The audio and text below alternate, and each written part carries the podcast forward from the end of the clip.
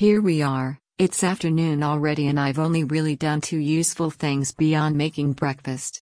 Our Saturday morning routine is watching Law and Order, SVU reruns for hours and hours. Then we both go on our computers and waste some more time. Then we wonder why we haven't gotten anything done. I need to make a run to the store to get some stuff. We were debating about going last night and then decided we'll go today. I don't know when, so I'm sort of in a holding pattern. If I get involved with something, Lion will want to go. If I do nothing, he'll either suggest going tomorrow or that I go alone.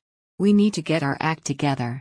I think this is why we wind up not playing a lot of the time. I forgot to weigh myself at the usual time yesterday. When I remembered, I was dressed. I gained two pounds. Maybe three. Can I blame it all on the clothes? Nope. We've been eating homemade meals in addition to our diet meals.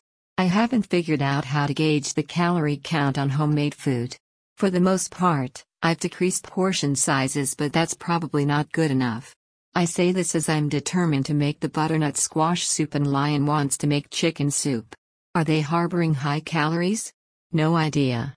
Like a good boy, Lion reminded me today is punishment day. Does he need to be punished? I'm sure he's done something to annoy somewhere along the line. Maybe it's just one of those times he wants me to say I'm punishing him because I want to punish him. Is it different to say I'm punishing him because I'm sure he needs it? It probably is in his mind. I think he needs me to say I want to punish him. Specifically, those words. I want to punish him. I don't want to. I recognize he needs it. Yes, there's a difference.